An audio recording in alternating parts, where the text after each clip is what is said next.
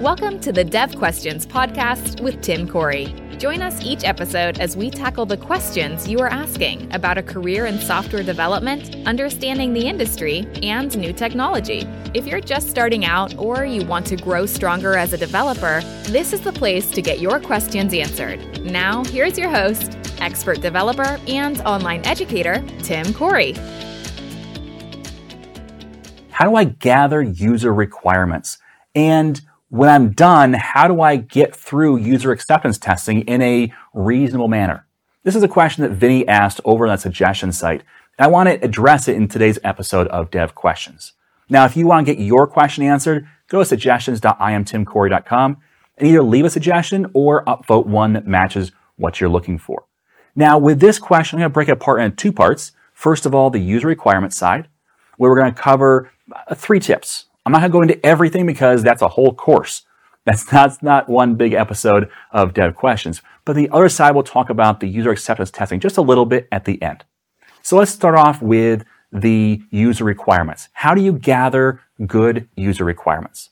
And the first step, I think, and the first tip I have is make sure that you get the overall idea or purpose for your application or for your change. So what's the goal? What is the goal of what you're doing? Make sure that the clear purpose is stated. That way, everything else can point back to that purpose.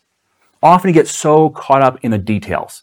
Well, you want this thing changed and this thing updated and this thing tweaked and, and then a list.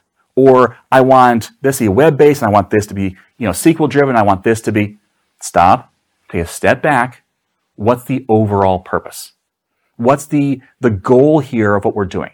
Because if you can't point to a specific goal or purpose, then anything goes. And it gets kind of murky along the way when it comes to what are good requirements.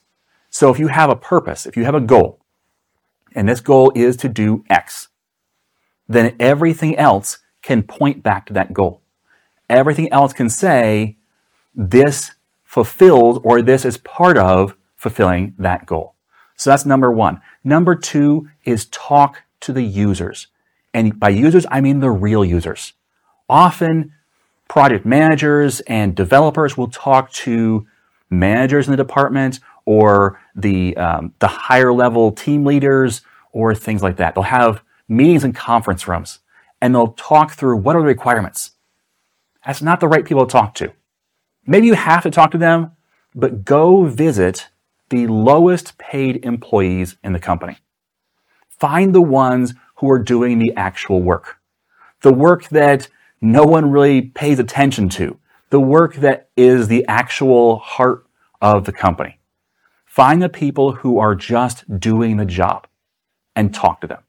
And when you talk to them, get to know what they do, have them train you briefly on what they do, ask questions of them as you go through and say, hey, why do you do it that way? And then after that, talk to them about, well, what would make your job better or easier? What's one thing you would change? Those people, the people who are actually doing the job, will know much more about the system than their bosses will, than their bosses' bosses will, than the vice president will. In fact, often you'll find those other people are clueless about how the actual job gets done. And that's where you find a lot of the, the flaws in the system. The places where they're being covered up, but they're not really the greatest parts of the system. For instance, I was as a part of a team that was purchasing a very expensive software product. We were looking at a few different ones. We were talking to one salesperson. We said, Hey, can you show us what one customer that uses this, how they work. Can you take us to a customer? And so we went and visited a customer who, who used this data system and we interviewed them. And we interviewed a low level employee, an employee that was right at the bottom of the totem pole, just entering data. And we said, how do you use this system? And the employee showed us the process. And part of that process was, and now I take the data out and I put it in Excel and I manipulate it and then I put it back in the system. And the salesperson said, wait, you did what? Why would you ever do that? And so that revealed a flaw in their system. Their system was not designed or set up to do the way, the things the way they wanted it done. And so they actually had to pull data out, manipulate it, and put it back. However, not even their boss knew that happened because that employee just kind of covered over that, that flaw. They got the job done. They had a job to do. They did it. And it wasn't pretty and it wasn't like it was designed to happen, but they got the job done. Now, if you don't know about that, you replicate that. So instead, find out those flaws. Find out what those users know because they'll have a history with the company. They'll know all the ins and outs and the tweaks and the workarounds for the system. Get to know those. Have them train you on them so you know here's the things that our system struggles with currently. We don't want to replicate that in the new system. So that's number two. Talk to the users, but talk to the right users. So first of all, find the purpose of a system, the overall goal. Number two, talk to the right users. And then number three, be specific in your written requirements. So you're talking about writing down the user requirements for a new project. Make sure that you use specific language. For instance, I worked for a company once as a consultant where we came in and we had to write some software to control a conveyor system. And that conveyor system moved boxes around. We had a scanner. My software was tasked with reading that scanner's input, going to the database, finding the right spot for that, that, device, that box, and then sending it down the right conveyor system. Well, we had a goal of 30 boxes per minute.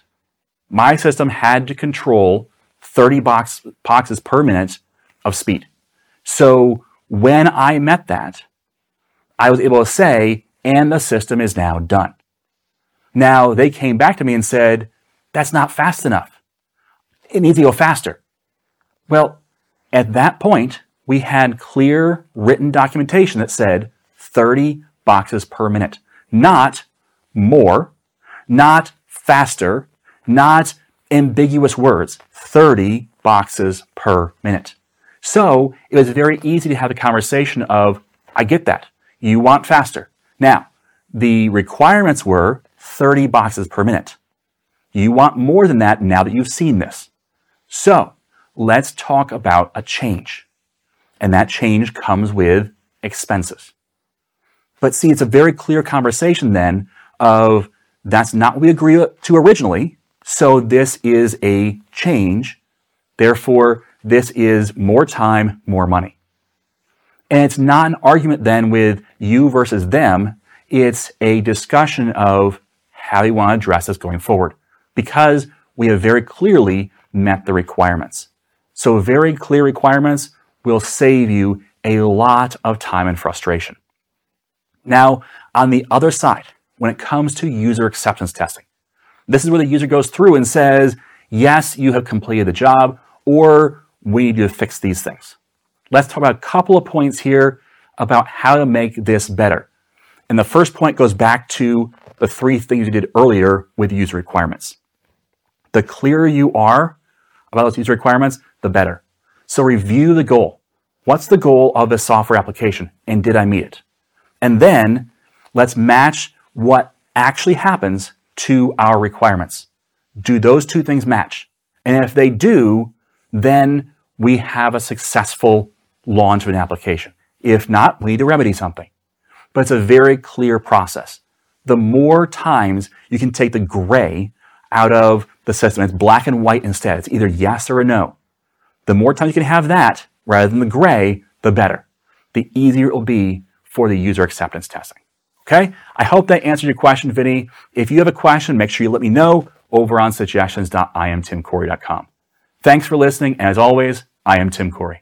Thank you for joining us for this episode of Dev Questions. Tim is committed to making it easier for you to become a developer. If you would like to help make more content like this possible, please like, subscribe, rate, and share Dev Questions. You can also send your questions to questions at iamtimcorey.com. Until next time, remember, you are too smart and your time too valuable to waste it making all the mistakes Tim did. When you're ready to learn to think and code like a professional developer, head over to iamtimcorey.com and enroll in a course.